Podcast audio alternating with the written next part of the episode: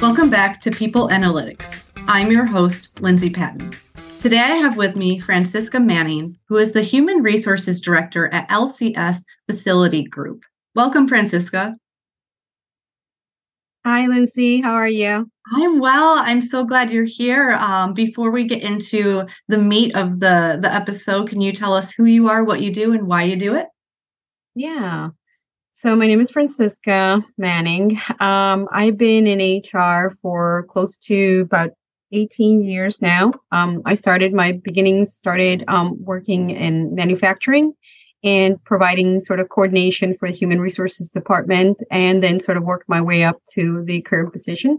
Um, my background is heavily in manufacturing, and um, there's also some healthcare included in it. So um, love what I do. I enjoy working with um, large scale facilities and field units. So I'm very happy to do what I do. HR is definitely um, part of my DNA, I guess.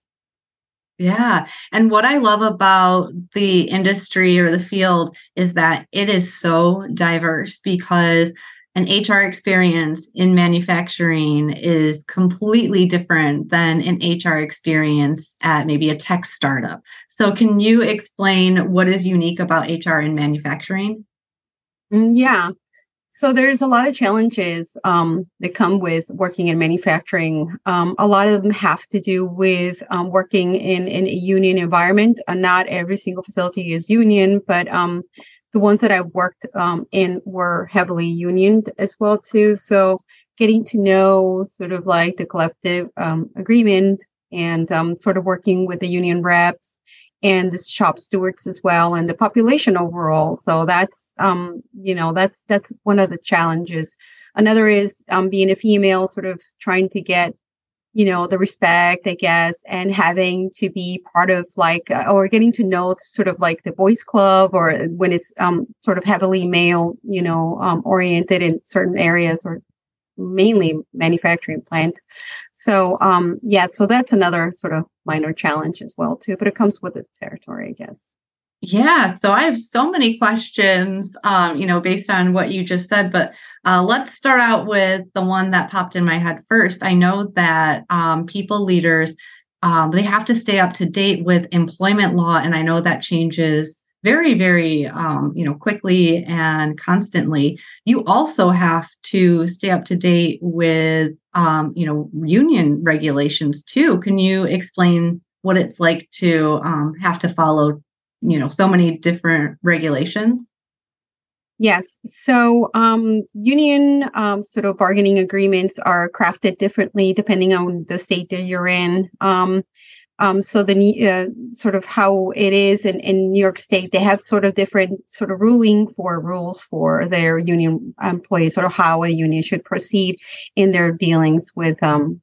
with their um, you know their groups, I guess, and also with the um, the uh, managers or the owners of a company. Um, I've had really good experiences with the um, unions that I've been working that I was that I've been take that I took part of, and um, I've been very lucky in the sense that they are able to work with the needs of you know to basically conjointly with the the, the HR department and also the ownership. So it it takes um, it takes careful sort of crafting to work with how how everything sort of is is you know the the details i guess and within the union process or or dealing or even you know the collective bargaining agreement yeah. um i know that there is some singular sort of um uh, I guess you know details that come uh, that are very sort of general to the aspects of the um, agreements, and most for most states but um, it's very sort of diverse in, in, different states. So I couldn't sort of talk on, on one specific, you know, um, you know, product in, in the union. Um, but um, it is it is challenging. It's very diverse as well too. So it's it's nice to have um, the support when you get a union rep that wants to work with the company and the ownership as well too. Yeah, and you mentioned um, safety pro- protocols as well and so that just adds another um, you know rules and reg- some more ru- rules and regulations to follow so um, tell me a little bit about working with safety protocols Yes. So, um, depending on the size of the plant, there's also a large um, sort of you you have to be involved in a lot of the um, process to keep our safe. Um, we I've been actually very instrumental in uh, applying a lot of the OSHA processes and procedures. I've actually incorporated OSHA or taken advantage of their products um, where they offer sort of like solutions and then and some you know consulting sort of uh, time when um, to come into the plant to see if there's any sort of challenges that you need to take care of, any sort of issues that we need to work with um, when it comes to safety. So um, yeah, safety is is very um, the, the primary sort of aspect in working in a prime in a in a plant, um, identifying obviously root causes and stuff. So uh, I have developed several safety plans as well that I, I believe are still in effect to this day with um, previous employers. So yeah, it is it is extremely important. Yeah, and you mentioned that you grew up in manufacturing, and I can imagine that really, really helped, um, you know, with certain terms or procedures um, and really get you into the human resources world. So tell me a little bit about growing up in manufacturing and how that can, kind of gave you a leg up uh, where you are today. Yeah, so it's interesting story. My mom used to work for a manufacturing plant, so I kind of got the insight um, from very young. Um, also my brother worked in, in manufacturing as well too um, he's a, a, mechanical engineer as well and my mom uh, worked part of the line and then she moved out to management um, in her time and she retired. Um, so there's also a lot of my family members friends that are part of um, manufacturing plants. Um, one of them actually one of my good friends works for um, Ford industry and one of the lines. So it's actually very interesting um, the way they they take care of their indiv- their people and the populations and how they communicate changes um, you know their policies and how they take care of um, also their union sort of aspects of it so yeah and I, I, I feel very happy and familiar when it comes to um, working on, on a plant on a shop floor yeah.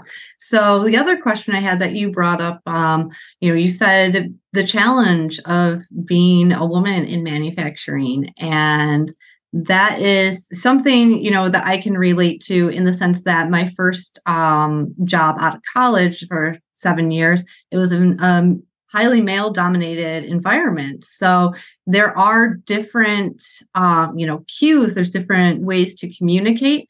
Um, i want to be clear saying not one is neither you know bad or good.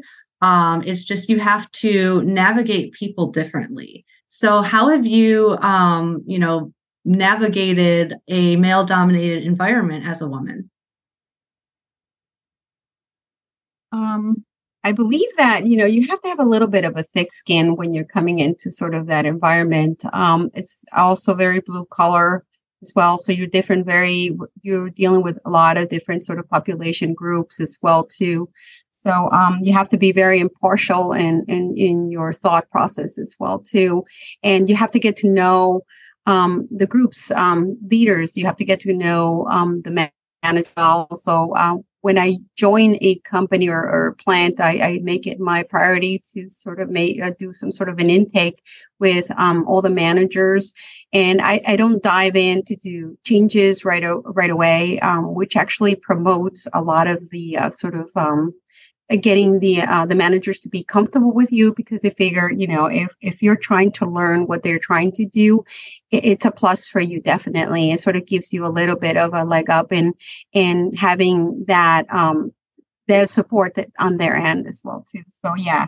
Um it is it is challenging uh but not as challenging my you know that it might be as you're joining another uh, any other sort of industry group um, I would I would like to see more women be part of like those large scale sort of manufacturing plants and um, get to know um, those population groups as well too. So yeah. Yeah, I'd like you to expand a little bit on the thick skin comment. Um, you know, what specifically do you have to have a thick skin about? Yeah, so um, there's a lot of um, you know when you're dealing with sort of 85% you know male dominated um, you know population they tend to try to sort of want to get information from you or trying to sort of uh, maybe they see you as a pushover because you're a woman and try to sort of appeal to that particular side of you as well too. So you got to see it um, for what it is, you know, trying to get favors or trying to get sort of things from you when um, it's not it's not feasible, obviously. So you have to mm-hmm. develop that sort of thick skin, and and, and when it's a no, it's a no, and, and try to develop that uh, sort of other side of you where you understand that you're working with you know adults you know, and that they cannot sort of try it and try to push you over just because you're you're a woman, you know, try to get something from you and maybe try to appeal to that sort of I don't know, female sort of side of things, you know. Yeah. For me personally, I noticed um that communication is a little bit more direct um and that's kind of shaped how I communicate and I noticed that, you know, there is that expectation you know for as for women to add more exclamation points in emails and you know be have their language be a little bit more flowery. Um, but i found that because my communication is direct uh, people have had a problem with that. Would you say that um, you know your experience is similar with direct communication or different? Um, it, has been very, it's been similar as well too. I think that it is tough, you know, when you're trying to sort of work up, work your way up to um, a sort of a manager's role, and try and have to have everybody's sort of like support as well too. Um, if you're, especially if you're coming into a new industry that you have never been a part of, um, you're trying your get, you know, that respect. Um, but I, at the very beginning, you know i made it my my you know my thought is is to always at the very beginning get the buy-in for the managers the managing team and you know the leading staff and the supervisors. I think that that goes a long way. Once you they feel that they're comfortable with you and and they understand where you're trying to come uh, you know what you're trying to do, it, it's easier um, for you to sort of get your point across and you don't have to shout so much and you won't have to sort of say please and thank you. Um, it, it goes a long way, obviously, yeah. but sometimes when you need to be direct, sometimes the please or the thank yous are you know um, are left on the side on the sidelines. But yeah. I, I, think at the very beginning it works. Yeah. Yeah absolutely. And um, i know that you really lean on your strengths and find confidence in those, which I think is so important for anyone in any uh, position, no matter what they're doing. Um, so, what are your strengths? Where do you find your confidence? You know, I, actually um, take. I do read a lot, and I also um, do a lot of. I listen to a lot of good podcast, a lot of good podcasts, and and I I I, I do a lot of video for TED talks and I think that a lot of it has to do with just, uh, like you said it yourself, it was just a confidence that comes from you that um, there's also a lot of past experiences and you're learning from. So I'm happy to say, you know, I've learned through a lot of like hit and misses out there. There's a lot of roadblocks that I had to hit, um, sort of like from my early career, you know, and um, it's just basically the strength that you find from learning from all those all those times that you get sort of knocked down a little bit and you're like well next time i will do this differently and it kind of you learn from that. Mm-hmm. so I, I do uh, yeah um, i find a lot of strength in in a lot of the people that i listen to um, and uh, also a lot of the podcasts such as yourself and and also you know the ted talks out there. So they're very inspirational Tell me some of the strengths that you are proud of.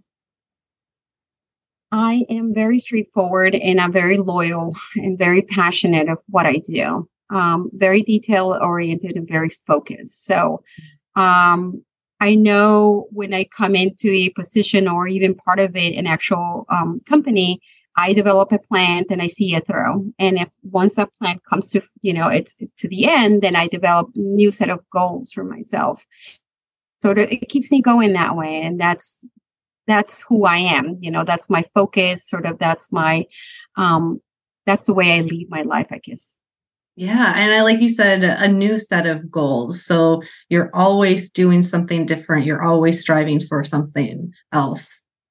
Correct. Yes. Um, and I know that um, something that you really enjoy and um, your strengths cater to is how you build and strengthen relationships. Tell me about uh, what relationship building is like in manufacturing.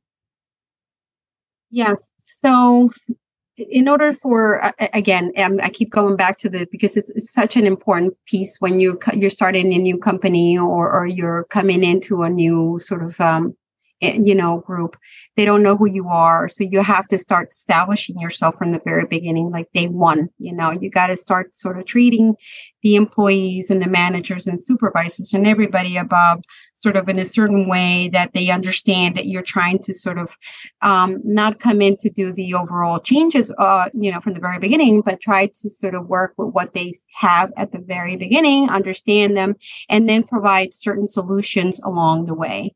You know, in a couple months' time, you start seeing that, okay, you know, they're coming around a little bit, so we can, you know, institute this particular change at this particular time. We can change this particular policy to meet these needs um, production or whatever. So um, that's that's how I handle sort of um, that. Mm-hmm. And I I know it's um it's a lot different than having to you know go cubicle to cubicle or desk to desk um, when you're actually on a manufacturing floor. So how do you engage with uh, staff in a way that is safe for them and safe for you and really helps to keep things efficient?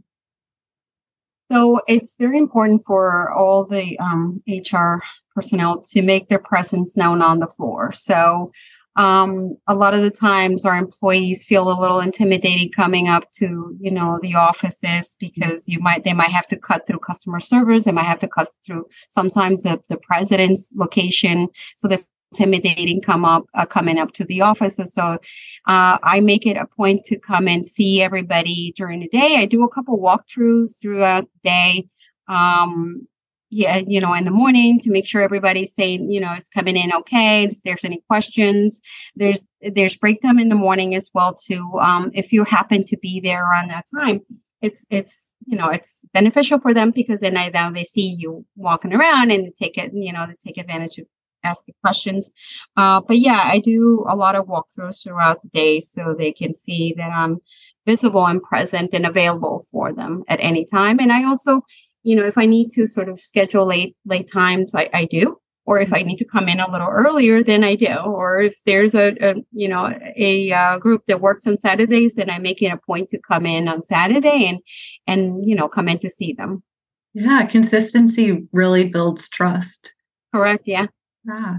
Um, so I know uh, you like to figure out the group dynamic to see where things are thriving or lacking. And I really connect this to a comment that another guest made about how, um, you know, a company or organization is like a living organism. Uh, so how do you just uh, observe, um, you know, that group dynamic? Like it kind of is a, a living organism with a personality and unique needs. So that's inter- is an interesting comment, and it's sort of it does say a lot about you know the, the populations and the groups. Um, I think that you approach that um, in in the same way that you approach sort of your workload, right? You you gotta sort of um, understand first of all what their needs are. It could be anything really. It could be sort of less hours. It could be um, more um, they need more tools and more they need more different sort of type of uniforms that, that you know is better in the summer or heavier in the winter depending what they do obviously. So i think you approach it on their needs. Um, i think that would be the best answer i can give you. I think it's just basing on what their um, their needs for this particular or living organism kind of comment. Yeah. And you know each person within that group is has their own individual needs too. So um, and i know that you like to offer you know training or a new program to help with pre- professional development. Uh, tell me a little bit about how you encourage uh, individual workers to succeed So it starts from day one when you uh, first introduce any member to the to the team. Uh, you want to make sure they're um, sort of form, uh, formally introduced to everybody that they're going to be um, you know working with or the areas they're going to be sort of assigned into, and try to build uh, that sort of working relationship on. Um, I always try to make sure that the member is, you know, uh, working with somebody who's training them. It will be a, either a senior person, a lead person, and then uh, sort of try to work with them for the next three months or so. We provide I, I provide evaluations to see how well they're doing. Um, sometimes they're doing really really well, and they they um, we move them on to different areas because they feel that they are, or we feel that they're um, instrumental, and they have other sort of type of skills that we didn't know they had in the first place, and they're really good. So it's that hand holding right at the very beginning and sort of trying to work with them and tell them that, you know, the company um, the way it's sort of to climb up is to do um, specific things, you know, to climb up basically. You know, if you're learning how to do, you know, uh, working in machinery, you, you need to know how to access the tools. You need to know how your machine works. Um, also, if you're, if you're, you know, uh, doing uh, some forklift work, you know, you need to understand um, the, you know, how the machine is working, what is the best way, you know, what type of environment it, it's, it's suitable, when to not to go too fast on it kind of thing. Um, so it's hand holding until sort of like the very first year. And from then, uh, we do like an annual evalu- evaluation, I should, I should say. And then we start providing sort of training. Um, at that point, if there is an option to move a mom to a leader team or maybe a supervisory sort of role. So it starts from day one. Wow. And you said a year you there's support, right? Yeah, yeah.